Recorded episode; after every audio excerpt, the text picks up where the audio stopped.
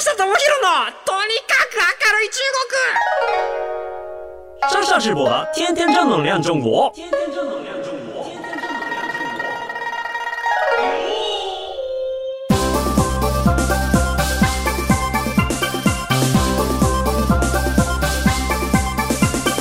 山西面女士们，大家好，我是上下直播。皆さんこんにちは。中国ビリビリナンバーワン日本人インフルエンサーコンテンツプロデューサーの山下智博です。日本放送ポッドキャストステーション山下智博のとにかく明るい中国。この番組は中国で結構有名な私があなたの知らない中国の面白トピックやそんなにどやれない豆知識を紹介していき日本と中国の架け橋ならぬローション的な役割を果たしていきます。はい。まあね、僕ずっとあのローション、ローションって言ってるんですけれども、あの、ついにですね、あの、先週お話ししました、えっ、と、札幌の中国総領事館の、えっ、と、ホームページ上に、あの、総領事の動向っていうのが毎日更新されるんですよね。誰と会いました？みたいな。あの、札幌の北海道の、えっ、と、知事と会いましたとか、小樽の市長と会いました？みたいなのが出てくるんですけれども、山下智博さんと会いました？みたいなのがね、公式に出てまして、で結構やっぱこうねあの話したことの本当に一部分あの対外的に問題ないようなところがしっかり載っててオフレコの部分といいますか載ってないところの方がめちゃめちゃ話してはいるんですけれども、まあ、そこの領事館の本公式のところにもあの山下さんのこれからの、えー潤滑油の活動を楽しみにしていますっていうしれっと潤滑油って書くんだっていうあの架け橋っていう普通のあのところは書くはずなんですけど僕に気を使ってくれてあの潤滑油っていう言葉をねあの出してくれたりとかしていてなかなかやっぱりね領事のなんていうんですかねあの秘書の人だったりとか広報部の人たちとかがね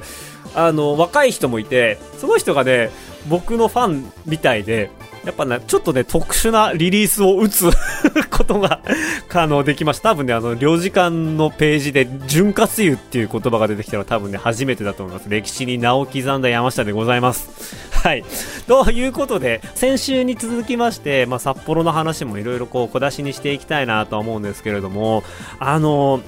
高校？僕、高校まで小樽だったんですよね。小樽長陵高校っていうところ。で、えっと、有名なところで言うと、あの、加藤浩二さんが私の先輩なんですけれども、一応小樽の中では一番の進学校ですね。で、あの、札幌に行くと、まあ、札幌南高校っていう、あの、非常にまた、あの、天才が集まるようなところがあったりはするんですけれども、まあ、あの、そこまでは札幌の一流校にはかなわないんですけれども、まあ、小樽では、まあ、そこそこ、えっ、と、有名な高校なんですよ。はい。で、いや、あのね、こう、北海道に行くと、同じ高校出身の、えっ、と、人で、結構偉い位置にいらっしゃる方っていうのが、あの、割と多くて。で、あの、例えば、電通北海道っていう、まあ、その、東京の電通とはまた別の電通北海道っていうあの部署がありまして、えーまあ、独立、まだ会社なんですけれども、まあ、そこのま営業部長さんだったりですとか、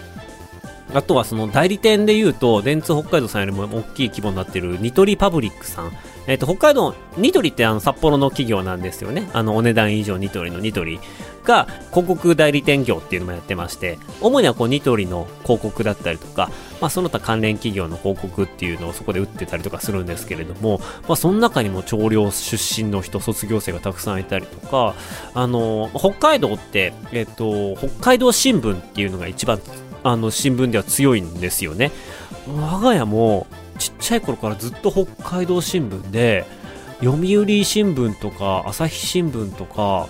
撮っている家庭って本当に少なくて同心に乗ったっていうことの方が北海道では非常に名誉なんですよね。そうですね全国記事のニュースはテレビで見て道内の関連のニュースは北海道新聞で見るみたいななんかそういうような、えー、とものが出来上がってて、まあ、もちろんその全国ニュースはもう入ってくるんですけど北海道新聞にあるんですけれどもローカルが強いんですよね。なので、まあ、北海道の特徴として、えっ、と、北海道新聞っていうのが、まあ、あるんですけれども、まあ、あの、そこの、えっ、と、中の人たちとか、北海道マラソンをや担当しているのが僕の一個下の後輩でしたとか、あ、同じタイミングで高校いたのね、みたいな人だったりとか、あと、まあ、小樽市役所の中にいろんな、こう、少量出身の人がいたりですとか、まあ、あとは、こう、ね、東京でも結構あったりとかするんですよね。意外と、なんか、あのそんなに僕、高校に、愛着を持っていたわけではないんですけれども、なんか、やっぱある程度地方の高校で、いろんなところに出て行っている人がなかなか多かったりする。あ、そう、元観光庁の初代町長が北海道出身なんですね。本坊さんっていうお会いしたこともあるんですけれども、なんか意外と要人が生まれていまして、はい、なんかそのネットワークが今、どんどんどんどん繋がっているっていう感じで驚いてます。なんかあれですよね、こう、よく僕、中国とかにいた時に、やっぱりこう、早稲田卒業したつながりとか、東大卒業したつながりとかで非常にこう強いネットワークをみんな持っていて、で、まあ、もしくは、その、なんていうんですかね、企業。あの、まあ、もともと電通にいましたとか、もうサイバー出身なんですよねとか、あの、リクルート出身なんですよねっていう、もともとそこにはいたんだけれども、その後こう、自分で独立したりとかしている人たちのネットワークって、あの、20代どこにいたかで結構結構繋がっていくっていう、まあ、その、同じ大学同じコミュニティにいた人とのつながりっていうのがなんかすごく最近感じられてなぜこう今まで感じられなかったの？は僕ずっと海外にいたっていうのもありますしそもそも大阪芸術大学出ている人であの今今偉い人っているのかな？同級生で偉い人っているのかな？っていうたまにたまに映画監督とかで出てるんですけれども映像監督とか、僕のあの一番の仲良しの加藤秀人っていう同級生がいるんですけども、彼は今桜坂46の、えーと、プロモーションビデオ撮ったりとか、結構活躍はしているんですけれども、やっぱそのなんかビジネスとか、うんとまあ、スタートアップ界隈ではなかなか芸術大学出身の人って見なかったりするんですが、まあ、最近僕もあのビジネスの勉強を始めたりですとか、スタートアップ界隈の人たちと仲良くさせてもらっていく中で、いや、大阪芸大いねえな。みんな早稲田じゃねえか、みんな東大じゃねえか、みたいな、なんかそういう、みんな電通とかリクルート出身じゃねえか、仲良くなれねえな、みんななんかいろんな人の話題話してるけども、全然そいつ知らねえし、みたいな、そういうこう、蚊帳の外感があったんですけれども、ここでね、小樽長陵高校ネットワークっていう謎のネットワークを手にした僕はですね、ここから快進撃をしていけるんじゃないか、みたいなことをちょっと興奮しながら北海道に、えー、帰って思いました。なかなかね、良い大学とか企業に行く理由って、僕、分かんなかったんですよ。で、みんな、あの、いや、とりあえず大学はいいとこ行った方がいいよ。東大行ったらいいよとか、北海だったら北大行った方がいいよとか、国立大学のいいとこ行った方がいいよみたいな、私立でもトップクラス行った方がいいよみたいなこと言って、いやいや、もうそこに何があるというのだと。ね、もう勉強は、その人次第で、どこに行っても、いい勉強はできるし、いい経験はできるから、大学出身でそういうのをね、比べたりとかするのはナンセンスだって思ったんですけど、めっちゃ役に立つんだなっていうことがね、最近分かりました。子供には、結局僕も子供ができたらいい大学行けって言いそうな気がしてたまらないですね。あの、いやー、理由があるんだなと。ね、僕はなかなかその理由たどり着けなかった。たどり、その理由たどり着くまで36年かかりましたけれども、ね、あのやっぱいい大学行くべきなんだなっていうのはやっぱ思ってしまいました。はい。ということで、ちょっとあの今日の本題入っていきたいと思います。今日のテーマはこちら。動員がすごいけど、動員がむずい。動員ってほらあの中国版の TikTok っていうことで、この番組でも何回もねお話しさせてもらったので、まあそろそろ皆さんね、耳にあのタコができているんじゃねえかなと思います。もうタコどころかね、あの耳に唐辛子が生えてくるぐらい僕は口を酸っぱくして動員動員って言ってますけれども、やっぱこのね、動員がね、伸びまくってるんですよ。ただし、伸びまくってるんですけども、一方で、最近そのルールの、あの、レギュレーションが変わったりですとか、海外の人が活躍するためには、結構レギュレーションが厳しく、えっ、ー、と、なってきているみたいな話を、ちょっと今日はしていきたいなと思います。まあ、ただですね、あの、ずっとずっと伸びてきた中国の e コマースではあるんですけれども、えっ、ー、と、最近の中国コマースに関する一個気になるニュースがあったので紹介したいと思います。はい。マナマニアさんっていうところから引っ張ってきたニュースなんですけれども、2022年、えー、5月16日に中国国家統計局が発表したデータによると、4月、2022年の4月の消費財小売総額は2兆9483億元。えっ、ー、と、日本円にすると大体20倍なので、えー、59超1ヶ月でそんなに売れてんのかっていう話なんですけれども、あの、21年の4月に比べると11.1%減となり、えー、中でも自動車分野は31.6%の減少になりましたと。で、中国商商証券のデータによると、えー、4月のタオバオ系カジュアル医療の GMV は、えー、っと、まあ、前年比20%減。コスメ及びスキンケアは、えっ、と、22%減、ジュエリーは、えー、20%以上の減となったことが明らかになりました。ということで、昨年に比べて今年は売り上げが、消費がちょっと、えー、落ち着いてきたのか落ち込んでいるのかっていうところのね、データが出てきました。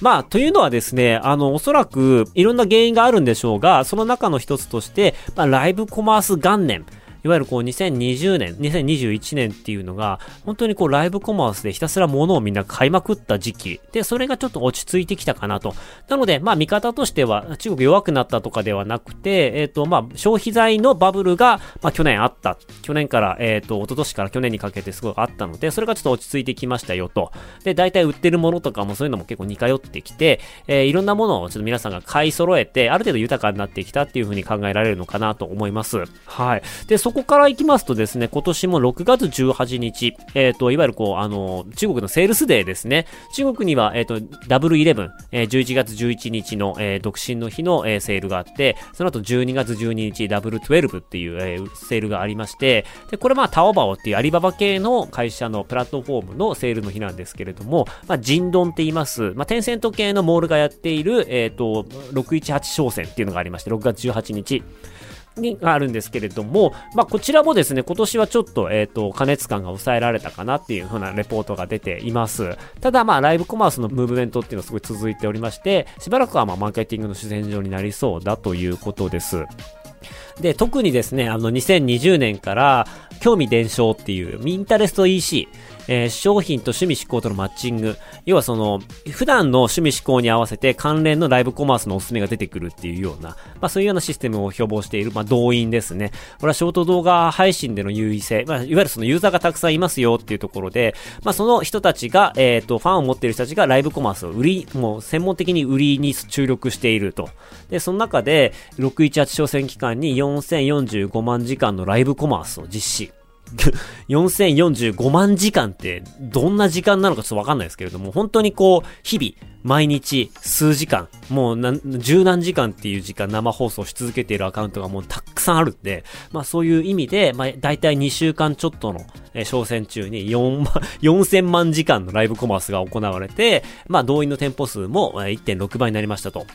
結構あの、この番組の中でもお話ししましたが、まあ例えばタオバオとか、えっ、ー、とそういったこう、昔からのあの EC サイトっていうのは、売上金額めちゃめちゃでかいんですけれども、もうそろそろ頭打ちというか、なかなかこれ以上大きく売るっていうところが、えっ、ー、と、ユーザーもなかなかもう、結構もう天井頭打ちみたいになってるっていうところで、えー、安定はしてるんだけれども、まあ、伸びしろがあまりないと。で、一方で、動員だったりとか、あの、クワイショーっていう、まあ、ライブコマース、縦型動画のライブコマースに関しては、まだまだこの消費者が増えてくるぞと、えいうところで、非常にこう伸びしろがあるぞっていうところで、な順調に増えていますね。なので、まあ、まだまだこれからですね、あの、ライブコマースっていうところは増えていきそうですっていうところですね。まあ、ちょっとね、先日6400万人のフォロワーを持つリジャーチっていう口紅王子、男性なんですけれども、もともとあの、化粧品ブランドのセールス担当の人で、まあ、非常に化粧品の知識が豊富な方、まあ、すごくもう彼がこう、一回ちょっと口紅紹介するだけで1億本以上売れるみたいな、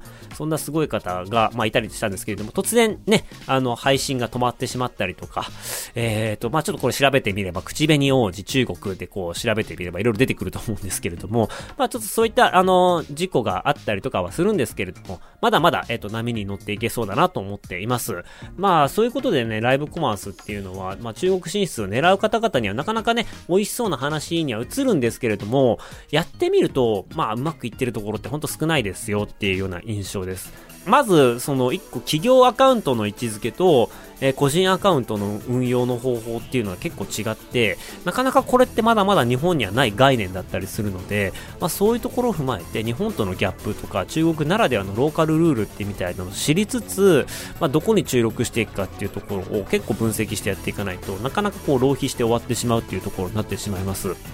で、この辺りのレギュレーションがやっぱりこうどんどんどんどん変わってきて、こっちにいる中国人の友達とかも頭を悩ませたりとかしているんですよね。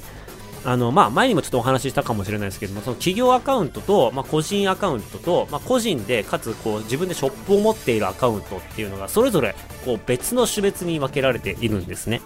で、アルゴリズム的にやっぱり面白い動画をどんどん出していきたいっていうところで、えっ、と、ビジネスしてない個人アカウントの動画が前に出やすいような、えっ、と、システムになってます。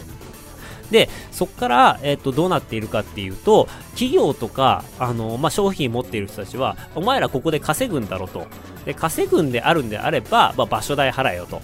あの企業はもうお金払ってトラフィック買わないとなかなかこう外に出ていけないので企業アカウントにどれだけいいコンテンツ流しても個人アカウントで流すよりもバズりづらいっていうようなあの環境があるんですよねでまあ、そこに対して、まあ、中国企業はもうそこにガッて資本投下して、えー、いいコンテンツ作って、で、そこでこうお金でトラフィックを買って、目に触れさせて、そこからこう購入して、そこで取り返していくっていうようなビジネスモデルをやっていかなきゃいけないんですけれども、なんかそこのモデルが、えー、わからないまま侵入していくと、進出していくと、えー、なんだ、そこでもお金かかるのか、そこでもお金かかるのか、みたいな感じになっちゃうんですね。で、かつ、個人でショップ持ってても同じような現象になっちゃうんですよ。なので、個人もアカウントでビジネスしようと思ったら、結構、えーと、持ち出しが大きくなってしまう。で、そこでうまくやってる例とかで言うのは、まあ、中国の人たちもいろいろ考えてて、えーと、公式アカウントはありますと。で、そこで商品は買えますと。ただそこで出していくコンテンツの力をかけませんと。で、その代わり、名物社員とか、提携アカウントみたいなところに面白コンテンツをたくさんやって、そこではビジネスはしない。で、いろいろ紹介はするんだけれども、最終的に本アカウントですね、公式アカウントの方に、あの、リプライ飛ばして、こっちですよ、商品はこっちで買えますよっていうことで、えー、2つアカウントを作って運営していくみたいな、なんかそういうような流れを作ったりとかしていくと、えっ、ー、と、うまくお金をこう、まあ、省きながらやったりとかできていくんですよね。だからこういうようなルールとかっていうのもあるので、もし知らないぞっていう方はね、あの、ちょっと覚えていただければなと思います。で、あとは最近で言うとですね、あの個人、個人税ですね、海外の個人税に対してのハードルというか、厳しくなってきまして、えー、例えばですね、昔だったら、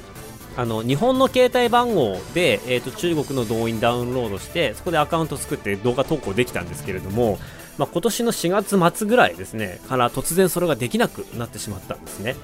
なので、基本的に、まあ、あの個人でやろうと思ったら中国の電話番号が必要ですし、で、えっと、まあ、中国の方の、ね、身分証が、まあ、ほぼほぼ必須になってしまいました。で、あとは、しかも、生放送で友達の身分証を借りてアカウント作っている人とかも結構多かったりするんですけども、僕の周りで。でそういった人たちの対策っていうのも含めて、生放送するときに、今までは普通に生放送できたんですけど、今ね、あの、こう、こう携帯をかざしてあの顔をこうぐるんってやるフェイス ID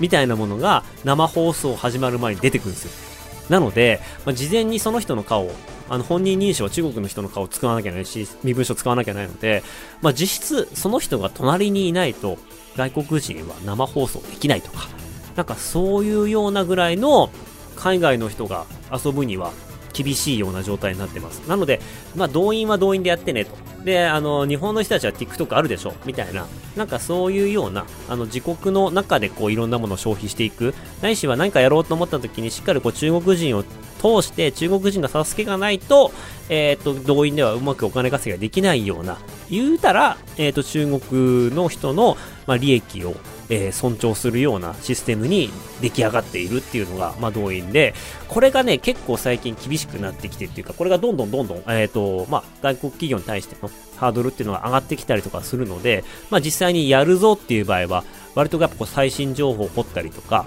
あの、安全なやり方っていうのがいくつかあるので、まあそういったものはもうぜひこう詳しい方とか、あの詳しい、えー、と会社、まあうちもそうなんですけれども、にあの相談していただければ最新事情っていうのがま逐一こうキャッチしているので、お教えできるかなと思っています。で、こっから先ですね、やっぱりこうね、中国の動員が先に進んでいる、日本の TikTok よりも先に進んでいるっていうところで言うと、おそらくね、あの、まあ、ある程度似てくるとは思うんですよね。なので、まあ、もしかしたらこの先、えっ、ー、と、日本人がですね、まあ、TikTok ライブで物がめちゃめちゃ売れるみたいなことがあるかなっていうふうに思っています。この機能もまだ開放されていないので、まあ、その時に向かっていろいろ準備している在日の中国人の友達がたくさんいるよってお話はしたんですが、個人的に気になる動きが一個あって、で、日本で、まあ、ライブコマースって、まあ、そこまで盛り上がるのかどうなのかなみたいなのはまだちょっと懐疑的なところはあるんですけれども、ここうまく繋がったらなんか成功するんじゃないかななっていうところがあって、で、それは何かというと、えっ、ー、と、VTuber の皆さんなんですよ。今、えっ、ー、と、僕も最近その、日本で VTuber やってる方とお話しする機会がありまして、どうやらですね、マイクロインフルエンサー、いわゆるその、フォロワー的にも100万とか200万とかいるような人ではなくて、まあ、数万人だったりとか、えー、十数万人とか、もう50万人以下の VTuber の皆さんがですね、例えばお店とコラボして、店頭にモニターを設置して、で、そこで、あの、実際に接客するみたいな。で、あの、モニターの上にこうカメラがついてて、で、VTuber の方はもう家にいながら、そこのモニターから見える景色を見ながら、あ、お兄さんこんにちはみたいな。そういうのが家でできる。それで、こう、1日いくらっていう、この、お給料もらったりですとか、なんか売り上げによって、あの、マージンもらえたりとかっていうようなビジネスモデルが、もうすでになんかできているらしいんですよね。で、やっぱそうなってくると、あの、VTuber のファンの皆さんって結構熱心な方が多かったりするので、まあ、あの、どこどこに行くよっていうことで告知をすると、わざわざそこまで来てくれたりするファンがやっぱすごい多いみたいなんですよ。でそれだけ熱心なファンの方がいて、で、まあ、かつ、えっ、ー、と、まあ、VTuber さんの、まあ、収入にもなり得るっていうところで言うと、まあ、こういうコラボって、まあ、どんどんどんどん増えていくんじゃないかなと思っていたところ、えー、実はですね、バーチャル物産展なるものが行われているんですね。これまだそんなに話題になってないんですけれども、あの、もともと二次三次っていう VTuber のあの箱があるんですけれども、まあ、そこの、えー、創業者の方がですね、まあ、二次三次辞めて作ったキャラクターコマースの会社がやっているのがこのバーチャル物産展なんですよ。で、VTuber とか V ライバーって言われるようなバーチャル上で活躍している方々が、一箇所にこう集合して、といってもモニターなんですけれど、モニターで集合して、国内の魅力的な商品をオンライン上で、えー、開催する物産展ですね。なので、まあ、えっ、ー、と、タイムプログラムが決まっていて、で、その担当の VTuber さんが、まあ、1個の商品、2個の商品、自分の好きな商品を時間内で紹介して、ファンとコミュニケーションを取っていくと。で、それがね、結構売れているみたいな話です。なので、なんか、あのー、日本って意外とこう3次元よりも2次元のキャラクターに愛着持ってたりとかっていう、まあ、方ってやっぱすごい多いですし、も、もともとアニメの国っていうのもあると思うんで、まあそんな中で VTuber さんが売り子となるようなモデルっていうのは、なんかすごく多くあるみたいで、VTuber さん側からの要望といいますか、まあそういったニーズも結構あるみたいで、これが今少しずつうまく回っていそうな感じがします。なのでですね、えっ、ー、と、これは、まあもしかしたらね、小樽とかもね、まあ僕よりも VTuber を親善大使にした方が良かったんじゃねえかって思うくらいの あの VTuber 効果っていうのが日本でもどんどんどんどん広がってきそうだなという風なお話でした。まあここね、VTuber の皆さんが今まあズームであの物産展やったりとか、オフラインのまあモニターで映ったりとかしてるんですけれども、まあ YouTube ライブでやって、投げ銭をもらっている人が、じゃあそこでまあ YouTube ライブで物販ができないっていうことになった時に、こう活動の場所をあえて TikTok に移して、まあ、TikTok で VTuber の人がライブコマースしたりとか商品紹介したりとかして、まあ、売れていくみたいな未来がもしかしたらあるかもしれないので、ここもですね、あの今年来年結構山っていうか、なんか起こってくるようなところだとは思うので、まあライブコマースものを販売しようってなった時に、えっ、ー、と、仲のいい VTuber が何人かいるとおそらくメーカーさん、企業さんは、えー、ここから先優位に立てるんじゃないかなと思います。もしかしたらこの流れ、あんまりこう中国には今ないんですけれども、日本で盛り上がることで逆に中国に、えっ、ー、と、再輸入されていくみたいなこともあったりするかなと思います。個人的にはね、ここの、えー、VTuber と物販、えー、ライブコマースっていうところが、今年来年来るんじゃないかなとぼんやりながら思っていたりする今日この頃でございます。なので、やっぱちょっとね、北海道でなんかやりたいっていう VTuber さんね、もし聞いていましたら、なんか一緒にやりましょう。実際にね、ちょっとそういう北海道に住んでいる方で、一緒にできたら嬉しいですみたいなお話もいただいたりとかしたので、まあ僕は僕なりに北海道でできる、なんかそういうような北海道かける VTuber みたいなことをやっていけたらなと思っています。ということで、はい、動員がすごいけど動員がむずいっていうところでお話をさせていただきました。